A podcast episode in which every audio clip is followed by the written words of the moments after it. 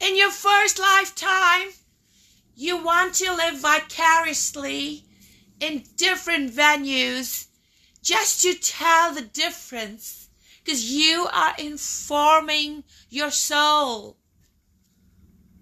My greatest accomplishment was that I've stood up to the tyranny for decades and progressively gotten better at it.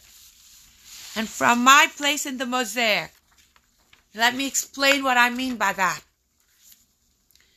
I have no children because I kept my legs closed. My parents who live in India aren't biologically related to me, so I'm under no, I am not vulnerable.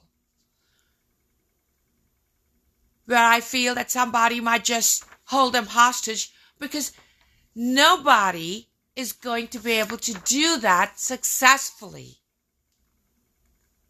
So from my place in the American mosaic, I am able to crack down hard on hardcore dirtbag deviants.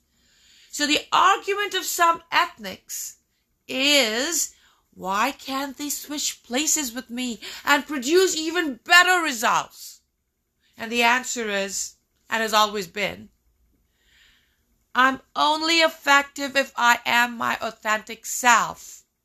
And most of the world knows me from two to four degrees of separation.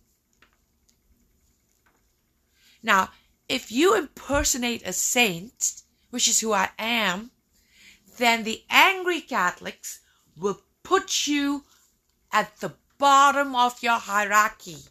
Oh, at the bottom of their hierarchy as well.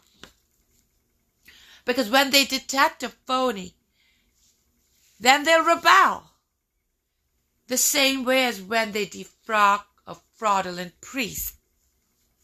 So keep that in mind.